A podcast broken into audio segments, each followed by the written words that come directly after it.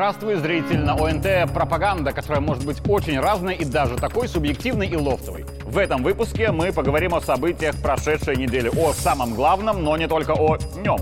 Меня зовут Игорь Тур, это моя пропаганда. Начнем. Иногда, чтобы увидеть самое интересное, его нужно рассмотреть в массиве остального, тоже интересного. Я сегодня без прелюдий. В пятницу Александр Лукашенко провел совещание по работе главного вуза страны, а у стен БГУ пообщался с журналистами. Вопросы мы задавали разные, с уточнениями и про гибель Пригожина, и про «а Путин ли это?», и про будущее вагнеровцев в Беларуси, про БРИКС и опасность для доллара, про скорое учение ОДКБ и истерику Польши с Литвой. Александр Григорьевич подробно ответил по всем темам. Настолько подробно и интересно, что вечерние репортажи об этом разговоре на главных телеканалах страны пробили психологическую отметку в полчаса эфирного времени. И вот на фоне интересного как потерялось самое, на мой взгляд. А зачем вообще Лукашенко приезжал в БГУ? Интересно это потому, что особо и не в БГУ дело, а в том, как президент принимает сложные решения.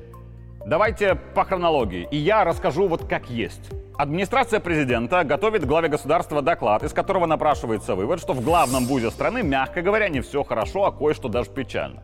Среди предлагаемых решений смена руководства университета, что с чиновничьего на русский переводится как «давайте уволим ректора».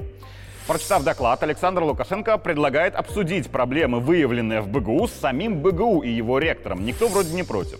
Но затем глава государства требует сделать эту встречу а. публичной и б. пригласит на нее не только руководство университета, но и всех деканов всех факультетов БГУ, ректоров иных крупных вузов страны, педагогов с учеными степенями и просто педагогов. Позже президент скажет, что от такого публичного формата его отговаривали, но отговорить Лукашенко мало кто может, если у него есть четкий план и мотив разобраться. И вот глава государства приезжает и обрисовывает суть своего визита. Правительство внесло предложение радикальное – в связи с наличием значительного количества проблемных вопросов деятельности как университета, так и лицея БГУ. Я пока не склоняюсь к такому решению. Мнение правительства, ну, естественно, поддерживает и Министерство образования. Вроде бы обсуждать, на первый взгляд, здесь нечего. В этот момент по левую и правую руку главы государства в президиуме сидят ректор БГУ, которого предлагается отстранить, и министр образования, который поддерживает предложение правительства об отстранении ректора, а в зале сидят члены правительства, которое предложение об отстранении ректора и внесло, а также глава администрации президента, чей доклад и стал поводом для правительства внести предложение об отстранении ректора, которое поддержало Министерство образования. Чтобы обсуждение и решения не были кулуарными, Александр Григорьевич дал возможность ректору, а также его команде защищаться и доказывать, что работа ими ведется и все не так плохо, как написано в докладах. И вот глава государства обрисовывает суть, а затем, несмотря на то, что пока, подчеркнуть пока с предложением об увольнении он не согласен, о том, что в БГУ не все идеально и далеко не первый день. До меня доходит различная информация и о процессах, происходящих в последнее время в ВУЗе. Они меня настораживают, тем более я помню 20 год, где вы блестяще себя показали – После вводной речи Александр Лукашенко дал высказаться министру образования. Хотя, откровенно говоря, план этого совещания, а у каждого совещания есть план, составлен был иным, но президент управлял процессом в ручном режиме. Министр Андрей Иванец вроде как БГУ критиковал, но с другой стороны подчеркивал успехи вуза, которых тоже немало. Оттого после его доклада глава государства никак не мог добиться четкого ответа. Он БГУ скорее хвалит или критикует. Возьму на себя смелость предположить, что министру достаточно сложно не поддержать предложение правительства, которому министерство напрямую подчиняется, особенно если предложение поддерживает и администрация президента на мой взгляд, поддерживает отстранение ректора, министр искренне или как-то иначе вот это и пытался выяснить Лукашенко. Андрей Иванец в атаку на Андрея Короля напрямую не пошел, хотя ситуация этому чего уж там явно благоволила, и президент задумался. И во второй раз спросил у аудитории, может кто-то хочет высказаться? Во второй раз все промолчали. Я призываю вас в такой откровенной беседе, э, ну, надеюсь, если вы настоящая, то вы откровенно, спокойно выскажете свои мнения, пожелания, критические замечания. Вопросов не было, возможно, по еще одной причине. Когда Александру Лукашенко принесли разгромный доклад по БГУ, то первое решение президента БГУ вообще никак не касалось. Логика главы государства, я думаю, была такой. Если говорят, что вот в этом вузе плохо, давайте проверим, насколько хорошо во всех остальных. и проверил. Отдельные ректоры почивают на лаврах, делегируя свои управленческие функции заместителям, занимаются публицистикой, выполняют исключительно представительские функции. Есть ли проблемы в БГУ? Я, во-вторых, на символическую долю ставки преподаватель-стажер в своей альма-матер, но, во-первых, я и общаюсь со студентами БГУ, да, проблемы там есть. Разве что, когда я учился в БГУ, который закончил в 2011-м, они тоже были. Где-то другие, где-то те же самые, но тоже были. Есть ли проблемы в других вузах страны? Я общаюсь и со студентами не БГУ, и они тоже говорят, что проблемы у них тоже есть. А правительство докладывает президенту, что и ректоры иных вузов страны, цитата, почивают на лаврах, делегируют свои управленческие функции заместителям, занимаются публицистикой, выполняют исключительно представительские функции. Раз проблемы есть не только в БГУ, но и в других вузах, и вопросы есть далеко не к одному ректору именно БГУ, Тогда, инициируя отстранение короля, нужно инициировать отстранение и еще некоторых, а то и многих других ректоров вузов. Здесь логика упирается в развилку. Или в БГУ все намного хуже, чем в среднем, или, возможно, не в БГУ проблема, а, скажем, в методике оценки проблем. И вот оценить это все предложил широкой аудитории Лукашенко. Но понять людей в зале попробовать можно. Идет скорее критическое вступительное слово президента, затем скорее критический доклад министра образования, после был критический доклад главы администрации, как-то критики сильно много. И попытка публично защищать ректора похожа на самоубийство.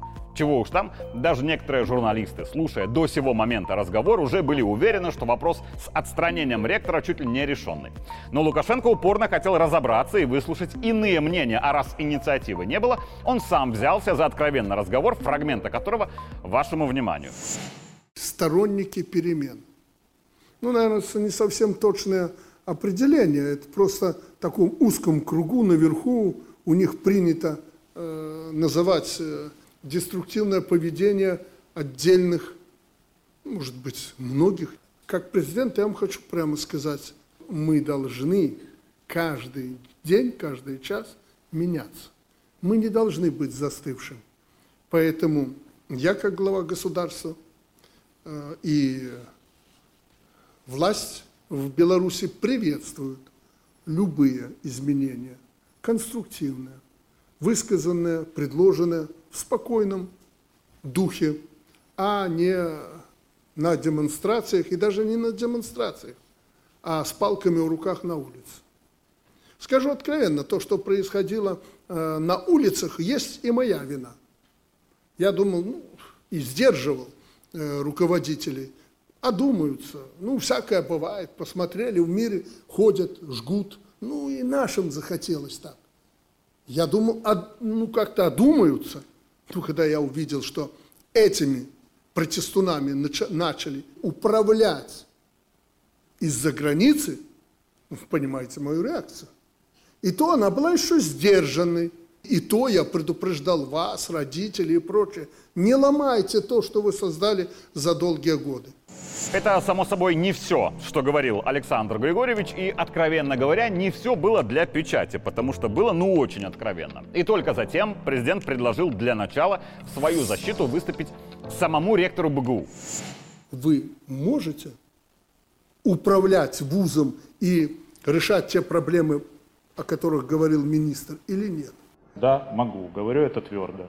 И э, хотел бы сказать, что свою основную миссию Белорусский государственный университет видит в том, чтобы помочь поступившим студентам раскрыть заложенный в них потенциал.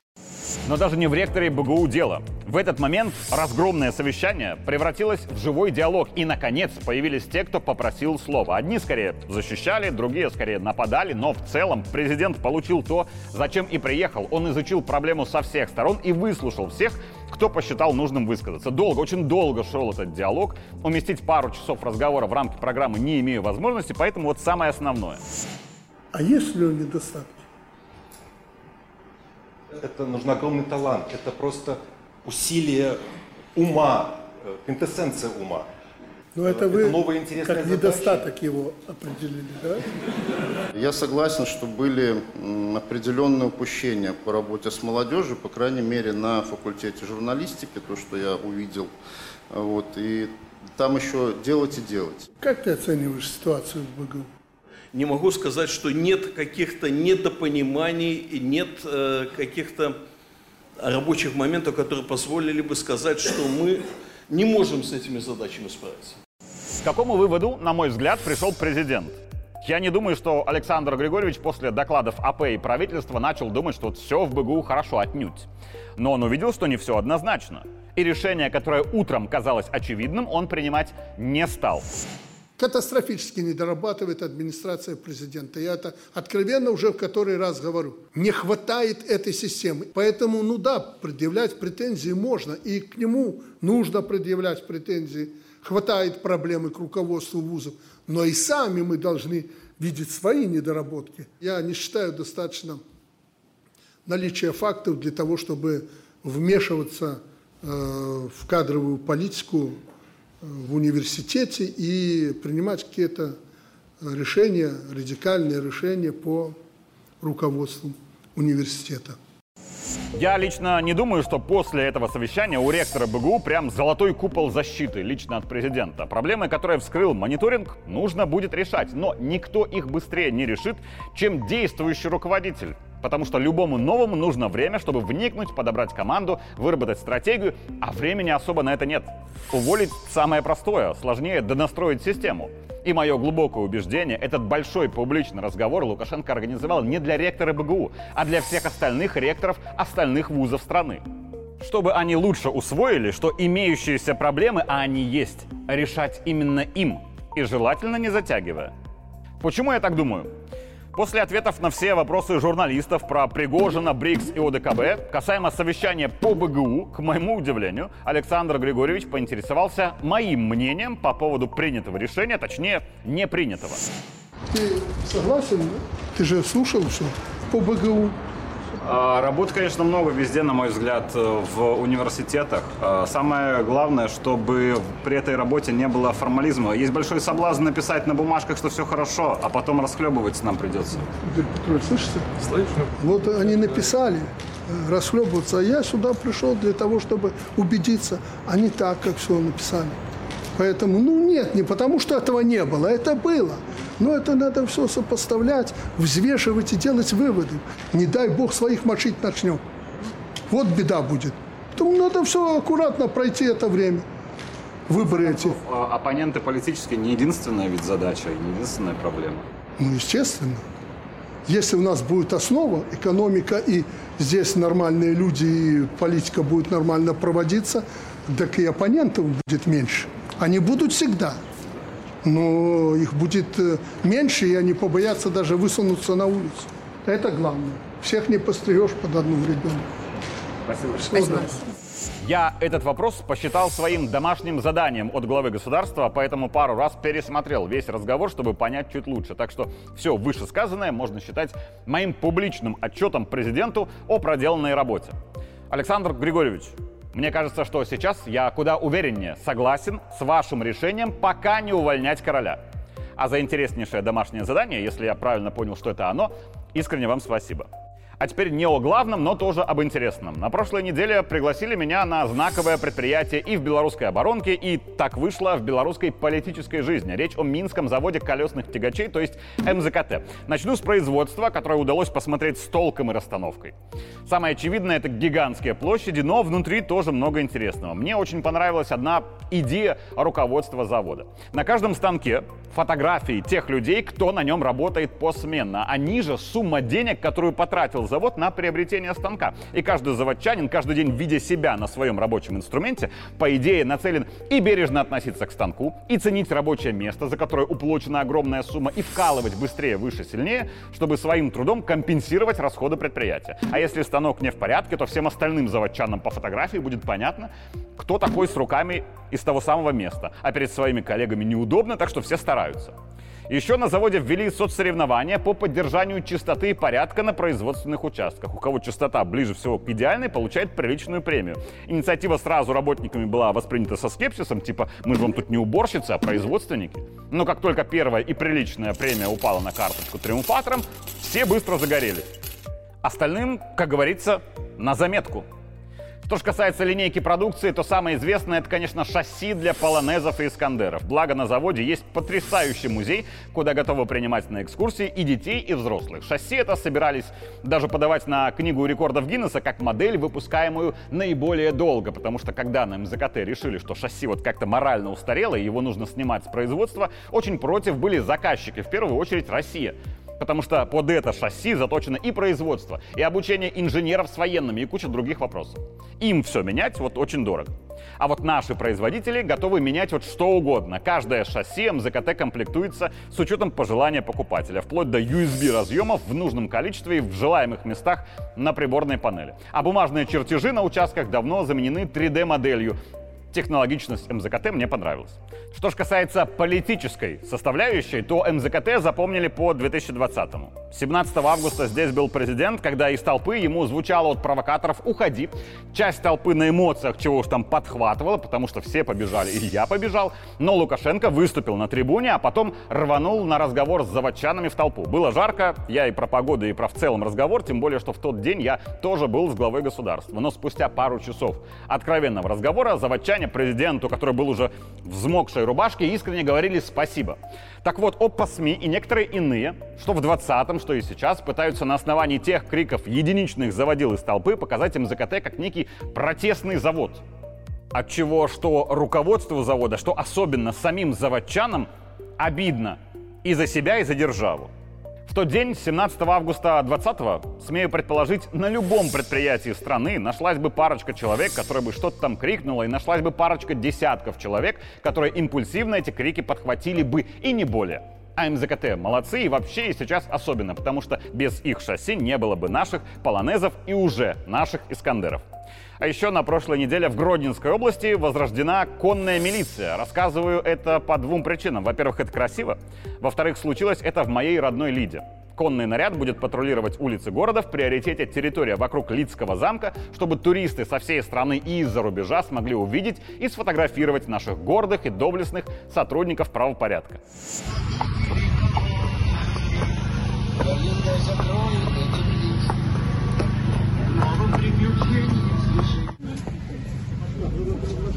Алиса, Держись вот здесь. На выходных моя Лида празднует 700-летие, так что, как обычно, в первые выходные сентября город приглашает всех на день рождения. Будет три сцены с музыкальными коллективами разных направлений, дискотека прям в Лидском замке, салюты, огненные шоу, фейерверки и многое-многое другое. А еще в Лиде появится свой Арбат, то есть пешеходная улица, и будет она возле замка. Связи с этим история из разряда инсайдов. Местным частным предприятиям региональная власть предложили, давайте в нашем городе сделаем вот такую крутую пешеходную улицу. И для людей хорошо, и вы потом заработаете, но надо вложиться. Частный бизнес отнесся со скепсисом, мол, вы, государство, сначала эту пешеходную улицу сделайте своими силами, а мы потом посмотрим, подключаться ли. Им ответили, э, нет, дорогие, если мы найдем кого-то другого в партнеры, то они и только они будут работать на пешеходке. И все пришедшие в город иные предприятия перетянут часть клиентов от вас себе, и вы потеряете деньги. Так что подумайте. Частный бизнес подумал и согласился. Мораль. Всегда можно и нужно договариваться для взаимовыгоды. А с днем рождения свою родную Лиду очень сильно поздравляю. Меня зовут Игорь Тур, это была моя пропаганда. Увидимся в следующий понедельник.